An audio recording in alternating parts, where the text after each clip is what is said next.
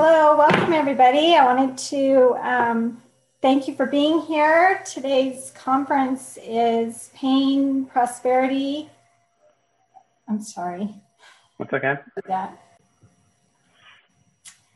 Hi, everybody. Thank you for coming to the Pain, Purpose, and Plan webinar series. Um, I wanted to do this series. Um, it was really on my heart because of not only everything that's been going on with the whole COVID thing, but really because, um, you know, we all go through trials and tribulations and things in our life. And it was really put on my heart. Um, the Lord actually put it on my heart that um, we have, we learn from these um, lessons, I believe, and they make us who we are. We're not alone when we go through these. Um, I'm a Christian, and I feel that um, the Lord goes through goes with us through these, and um, we're to learn from these lessons, and we're to teach others through these lessons, and help them help others go through these. So um, I have a really um, wonderful um, speaker here with me today, and he's a pastor. His name's Scott LaPierre. La, LaPierre. LaPierre. La, LaPierre. LaPierre. Um, he's a pastor. He's a senior pastor of Woodland Christian Church, um, a regional facilitator for the Washington and Oregon area, and he's an author as well.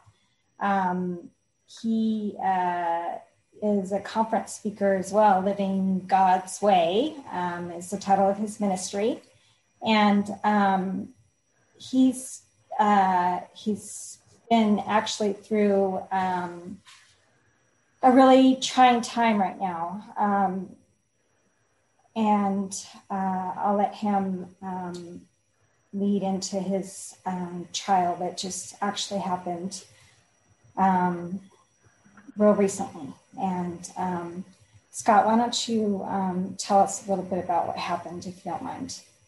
Okay, sure. I'll back up just to give a little context, so I was raised in Northern California, and then I, I, I spent most of my life in California. I came up to Washington. Um, actually, if I back up briefly, I was not raised in a Christian home. I became a Christian in my early 20s, and I left the Catholic Church to become a Christian. And my family was pretty upset with me at that time. Uh, that was a trial in and of itself, just just trying to follow Christ when my family was so upset with me. And so, through a lot of prayer to make this to kind of shorten this, my parents did become Christians. I was able to share the gospel with them, and then I was able to baptize them, and then God really restored this relationship that had been very estranged. We'd been very close growing up, and then when I became a Christian, we experienced the separation, but then we came back together through uh, largely our relationships were stronger through our relationships with Christ. And my parents kind of followed me. They came down. Um, they were in Northern California. They came down to a church where I was an associate pastor. They lived down there by me. That's where they became Christians, and I was able to baptize them. And then I came up here to Washington in 2010, and they followed me up here soon after that. And they live in a house two houses down from us. And dad was diagnosed with Alzheimer's a little after they came here. And so his father had Alzheimer's and he only had about five years before he passed away from it. And so when we found out, and my dad was always afraid that he was going to get Alzheimer's as well. And so when he learned that he had it, which we were starting to suspect because of some of the things he was forgetting, it's pretty devastating for him. But God graciously allowed it to progress very, very slowly. And he was around my children. Um, there was only two of us, my brother and I. And my brother had died of a drug overdose, and that's when, in my early 20s, and that's actually when I became a Christian. So that would be another story. So our, our lives, all of our lives, are filled with trials, aren't they? Yes. And so when when my brother died of a drug overdose, I was teaching with some some people that invited me to a Christian church, and I went to this church not to become a Christian or be born again or saved or anything, because those weren't terms that I knew in the Catholic Church. I already thought I was a good person. I thought I was going to heaven. I just went to this church because they said, "Hey, the pastor lost his brother when he was about your age." I was really struggling at that time, and they said, "Why don't you come and talk to this guy, and maybe he can help you a little bit?" So I went there, had never heard the gospel, read the gospel, Uh, it, it, bore witness. It resonated with me. I believed it. I believed I was sinner. I believed Jesus died for my sins. It was like God just opened my heart to the gospel, kind of like in, with Lydia in Acts 16. And I was saved. And then I was super excited to share the gospel with my family. Most all of them still in the Catholic Church, and I didn't go about it very well. Uh, someone said I was like a bull in a china shop. It's probably a good description. I was kind of very aggressive. I upset people. I hurt people. Um, I was offensive. People didn't want to be told they were going to hell. They didn't want to feel like there was something wrong with their religion. And so instead of just sharing Christ, I became, I was more um, kind of critical of things I probably shouldn't have been critical of. So, anyway, so that's what started the separation. Um, but then God healed so much of that. My parents became Christians and then they came moved to be by me. I got to baptize them. It was very special because so many people have been praying for my parents salvation. And i was it was a difficult thing for them because they wanted me to be in the catholic church but then when they came and they watched me teach bible studies or they watched me preach they couldn't really deny that god had done something in my life and that i had changed in a very wonderful way. And so here they have this real tension where it's like okay we wish Scott was still Catholic, but we really love what we're seeing. We love we love seeing his spiritual growth as a husband, as a father, wonderful um, ways in his life that he has become more like Christ. So when they finally embraced the gospel themselves, we we really grew in our relationship. And so when I, I was an associate pastor then, when I came up to Washington to receive the senior pastor position, my parents came up here, uh, followed us, lived two houses down from us, and Dad was a deacon in the church. And two weeks ago, so this was Sunday, Sunday, um, uh, uh, 13 days ago, because today's Saturday here. This would have been May 2nd. Mom called me and she was terrified and she was screaming for me to go to their house. Now, dad's Alzheimer's had progressed enough that he would wander off. And there were a couple times, not very often, where he might get angry for no reason. And so when mom was not telling me what was wrong, but I assumed that he was he had wand, walked off, wandered off, and she couldn't find him, or I assumed that perhaps he'd gone upset. But I had never heard mom sound this way before, so I knew it was serious. And so I ran to um, their house, and I happened to be with my associate pastor at the time, and he followed me and mom uh, wasn't speaking very uh, clearly because she was sobbing, and dad was passed out on the floor. And so I, by God's grace, I mean this is this is one thing I would share. Uh, it's more of a practical or pragmatic thing, but I happen to have been trained in CPR um, maybe like a year ago. There's a deacon in our church who's a nurse, and he said that he was trying to get everyone to take CPR. And just to be honest, I didn't want to take it. I didn't want to give up a whole Saturday. I had taken CPR when I was a school teacher and a coach before I became a before I became a pastor. That's what I did. I was a school teacher and a coach. I took CPR then, and he said, "How long ago was that?" And I said, "Well, you know, maybe almost almost two decades." And he's like, "Do you really think you remember it very well? Don't you think you should be refreshed on?" And I and I said, "You're probably right." So I received the CPR training, and so Dad was passed out on the floor, and he wasn't breathing, and I immediately began uh, administering CPR. And my associate pastor, who had followed me because we had run from my house to there, um, I was really exhausted, and I was. Uh, he started alternating with me, administering CPR, going back and forth until the paramedics came, and they we weren't they were not able to revive him, and so it was shocking. Um, the dad passed away that night. He had started to choke on some food, and he'd fallen over and he was unconscious and they and then we were not able to revive him and the paramedics labored over him for probably well over an hour while we were outside and I just held mom and we all sobbed and it was very um, unexpected and so one of the things that has really um, challenged me is that and I think this has application for people who are not pastors so I'm going to share about myself but I will say that everyone can really benefit from this. As a pastor, I don't think uh, in America, at least not yet, that we are being persecuted for our faith. At the very worst, if you share the gospel, someone might make fun of you a little bit. You know, they might reject what you have to say, but we're not being beaten. Our children are not being abused. We're not being, we're not experiencing real persecution for our faith. And so because of that, it's fairly easy for me to stand up behind the pulpit and preach very boldly and look very spiritual. I guess what I would say is when things are going well in my life, it is not very challenging for me as a pastor to look like I have a real sincere heart for Christ. It's very easy to stand there and preach the word of God and for people to look up and say, oh, yeah, you know, what a strong, mature Christian he must be. But the times that it's really an opportunity to reveal our relationships with Christ to the world or to others is when we're suffering. I mean, that's why Peter says that he talks about the testing of our faith and the genuineness of it.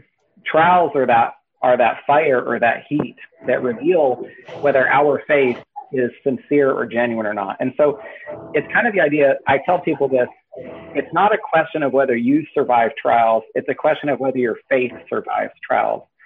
And what I mean by that is there's lots of people who don't physically survive trials. And by that, someone gets cancer. Or let's use a real extreme example martyrs.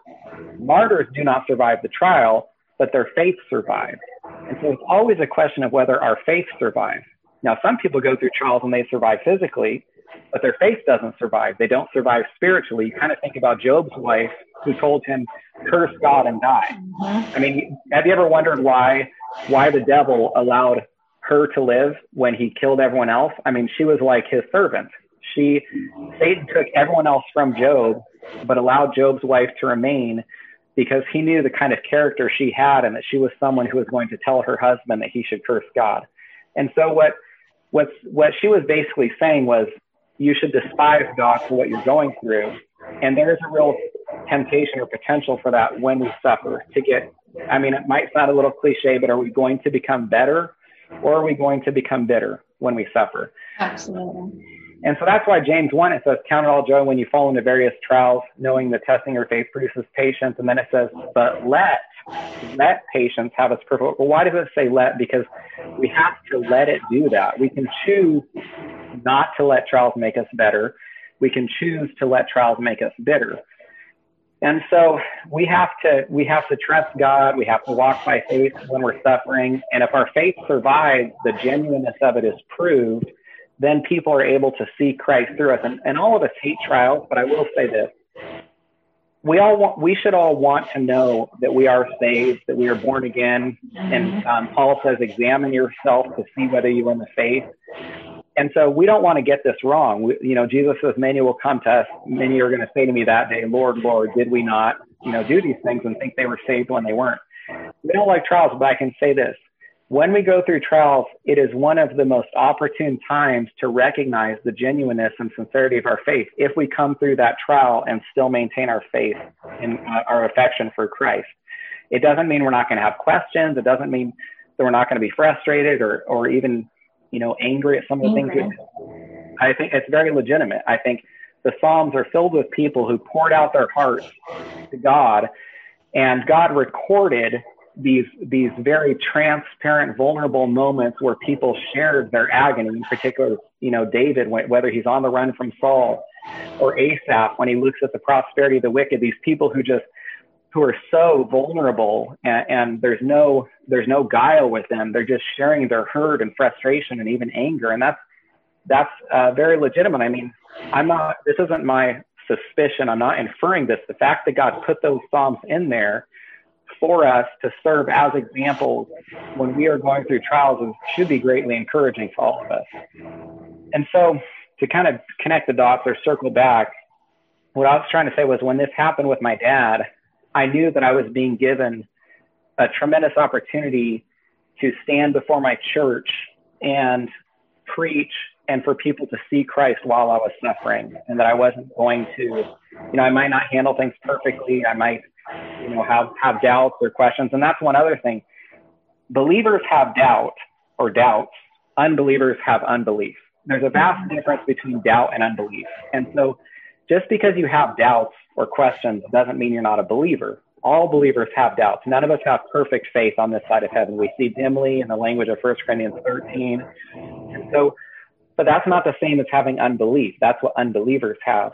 And so my church might see doubts from me. They might see questions and uncertainty, and they might see, um, you know, hurt, uh, and I hope vulnerability. And then I felt blessed, like I told you, that I mean, this isn't the most comfortable thing to talk about. You know, I can feel the pain just discussing it with you, but I'm thankful that God has given this opportunity to me, not just to share it with my um, church, but providentially, you reached out to me about being part of this virtual conference, and now I have the opportunity to hopefully minister to some of to some of your um, viewers as well.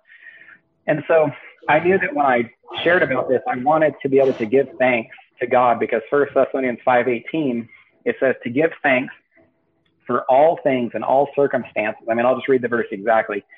First Thessalonians 5:18 give thanks in all circumstances for this is the will of God in Christ Jesus for you. Now, none of us have trouble giving thanks for circumstances right. when things are going well. I mean, on the on the hilltop, who can't praise God, mm-hmm. give thanks? And, and it's kind of the unfortunate thing whenever they interview an athlete and this person just won the Super Bowl or the big game, and then they give they praise God. I want to see someone that gets interviewed after they lose who still praises God. And I appreciate that they win and then they want to praise God, but who doesn't give thanks when things are going well? So show me the person, show me the person who, like Joni Eareckson Tada, or who is suffering, who who lost the game, who lost the child, who lost a parent, who still praises God that's what's really significant. That's when it's hard to give thanks. Um, and so that's what I've kind of had the opportunity to do. And even just a few things, I don't want to go on too much about this, but that last Sunday with my dad, it was a very, which was the last day of his life. It was a very sweet day. We went to church together as a family. I preached that day.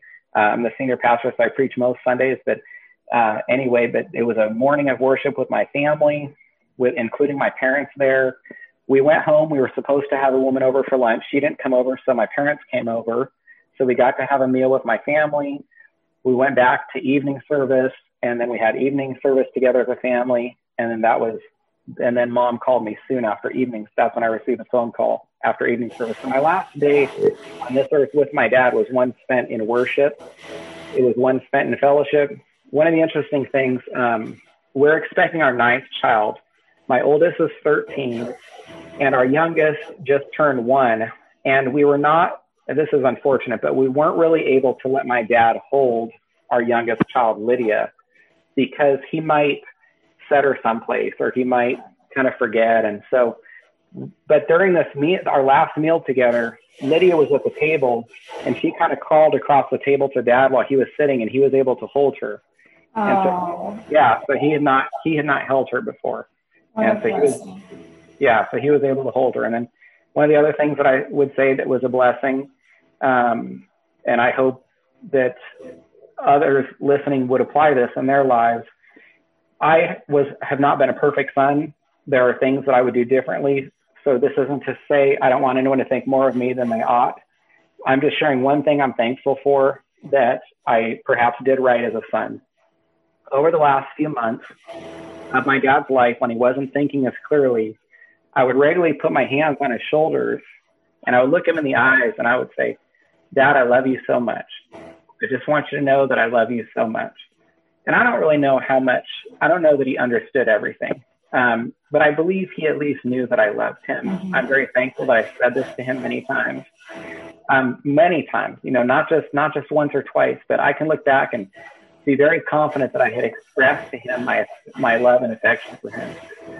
There was one night when my mom had to have surgery, and I spent the night at their house because she she couldn't take care of my dad. Um, she was recovering from the surgery. I think she wasn't even home; she was at the hospital. And this was just a few months ago. And I tucked dad in that night, and he wasn't putting his pajamas on the right way. He's putting his pajamas over his over his pants, and it was kind of a very tender moment, you know, being able to care for your dad. As a child, your parents your parents care for you. You don't expect to care for them.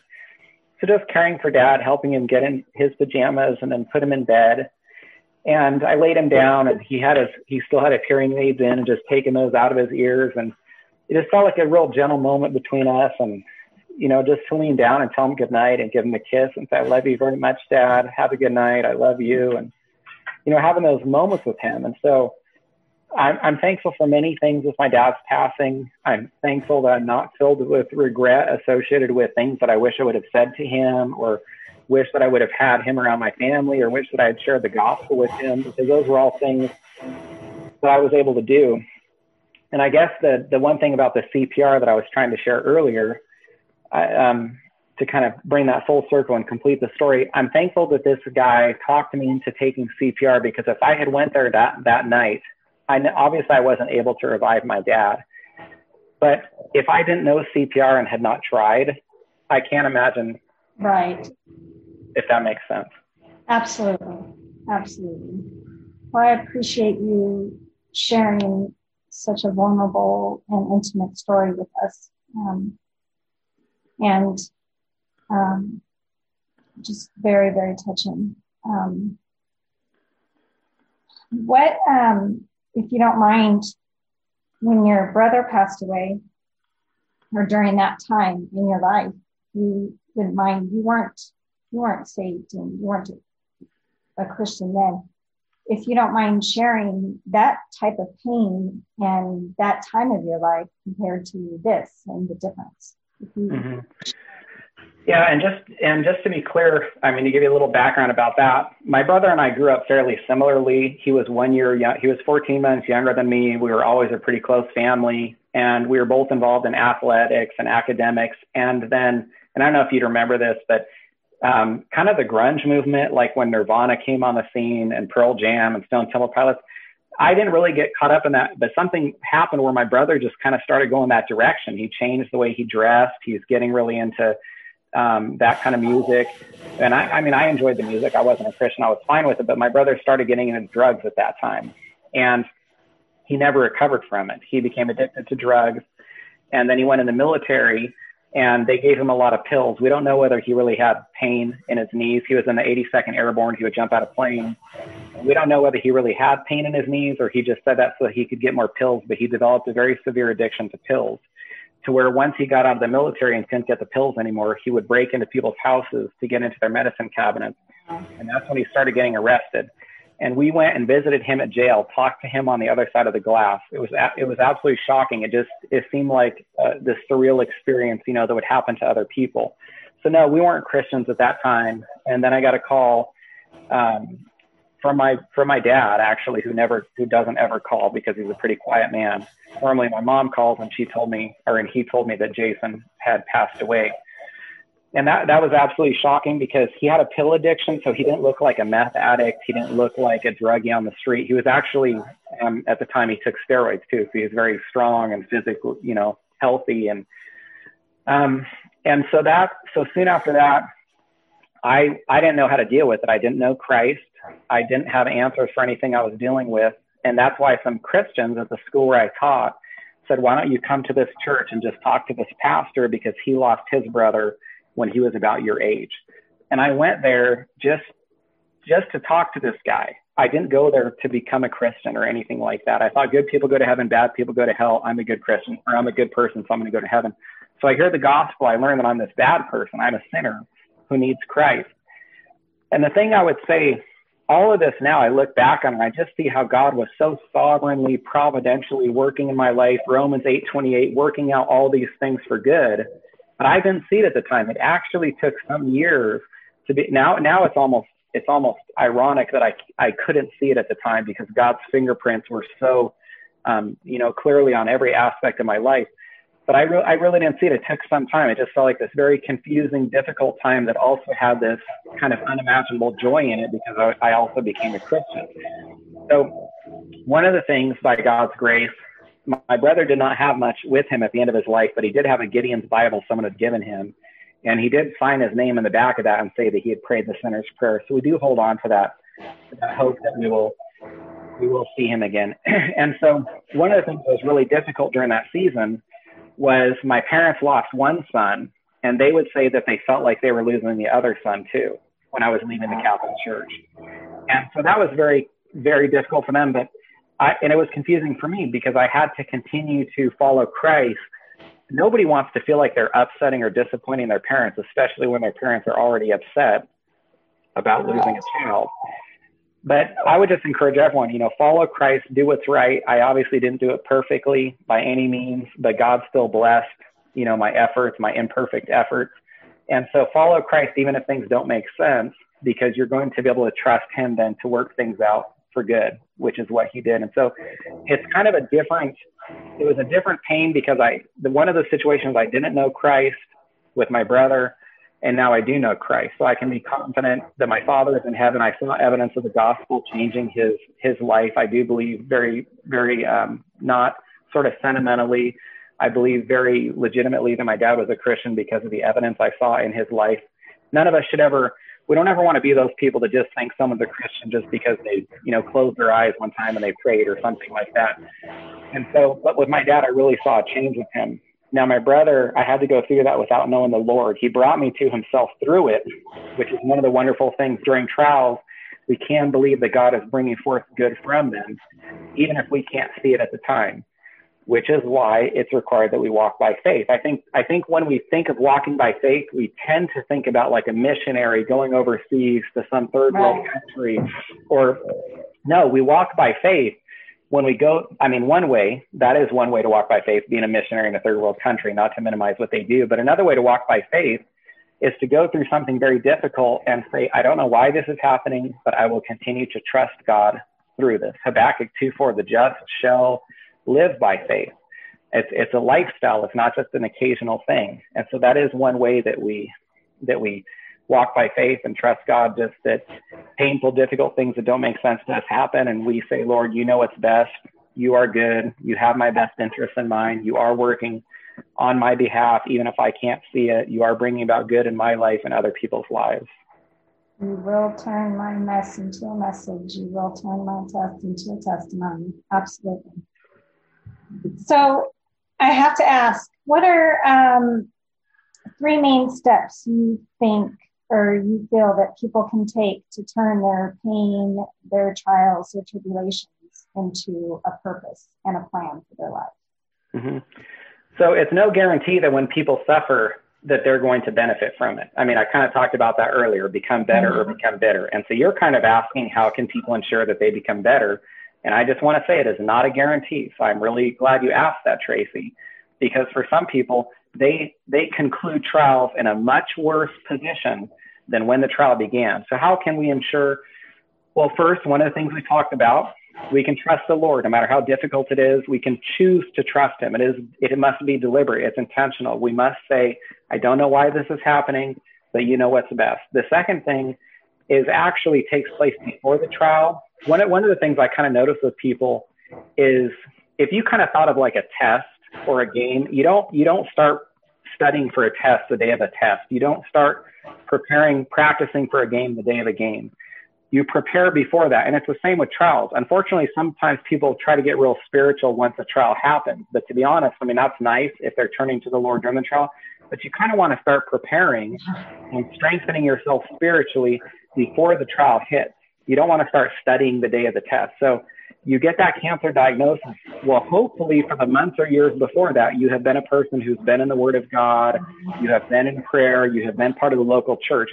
If you get a cancer diagnosis and you don't even have a church, I mean, and you haven't read the Bible, you know, twice in five years or something, you're not that you're going to be kind of devastated. You're going to be potentially blindsided by that trial. So I would say one one thing is just make sure you're preparing for a trial when you're not yet in a trial. And then the third thing is I would say ensure that you have strong Christian fellowship around you. Hopefully that's your spouse, hopefully that's parents or children. Uh, and if you don't have those, if I'm talking to single people, then hopefully that's your church family. I'm a pastor. I'm the one that's supposed to be shepherding the people in my church, but I can say that over these last two weeks, it's been my church family that has been pouring into me and my family, bringing us meals, praying for us, sending us cards and messages. It's almost like they're the ones who are in a sense, pastoring or shepherding me during this time. And if you don't have a church family, you're going through this stuff alone. God wants to love you. He kind of, let's say he wants to wrap his arms around you through the body of Christ. That is his body that he's going to use to minister to you. So I would say if you're not plugged into a local church, you need to pray that God helps you find one. Absolutely. I think that's very, very well said. Amazing three steps, definitely. And uh, so, what if somebody doesn't uh, have a church, or um, you know, what if they're you know don't even know where to start? You know, what if they're just so devastated and um, you know, don't even know where to begin? Yep, very good. So I would say they can go on the internet and they can type in, you know, churches near me, biblical churches near me, Christian churches near me.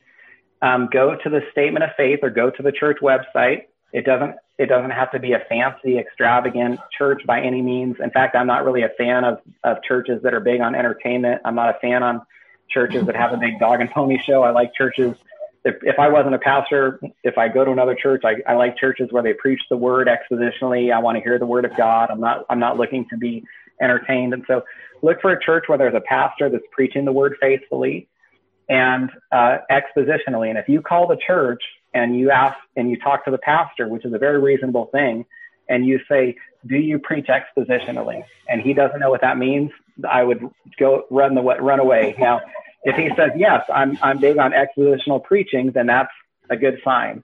I would also say that looking for, um, you know, look at their statement of faith, ensure that they have the gospel right. Just take a, a glance at it. I mean, if they said, hey, people go to heaven by being good people and they, they're not getting the gospel right, that's, that's a pretty bad sign. And give, and give a church a couple, you know, my, Tracy, just to be candid with you, here's my, my, um, experience. Most people go into a church and it resonates with them or it doesn't. Yeah. They go in and it's like, this is home, this is my family, or they're like, this is not for me. And there are people that have come to our church and have said, you know, there's, this isn't really, and I'm like, that's fine. There's other great churches out there. We're not the only church. Uh, let me pray for you that God helps you find the right church. And then other people come in and they say, This is just what we've been looking for. We have been waiting for this. This feels like family already. So I, I really feel like God wants us in the right church. That's going to bear witness. It will resonate with us. God is going to reveal um, to people when they attend a church whether that's the right one for them or not. Yeah, I agree. Definitely. Well, that's that's good. Um, is there uh, you you have a free gift, right? Mm-hmm. Yeah, so most of my, a lot of my ministry has focused on marriage, and I have a free book. It's a small one. It's a pretty quick read. It's called Seven Biblical Insights for Healthy, Joyful, Christ-Centered Marriages. So seven biblical insights. Uh, Tracy, you'll probably provide them with a link. They can find it on my website, scottlapierre.org, or perhaps Tracy will put the link to it in the in the show in the uh, show notes or something like yeah, that. yeah, definitely. And that's how we can get a hold of you. Is your um, website, and um, I'll get that information out too.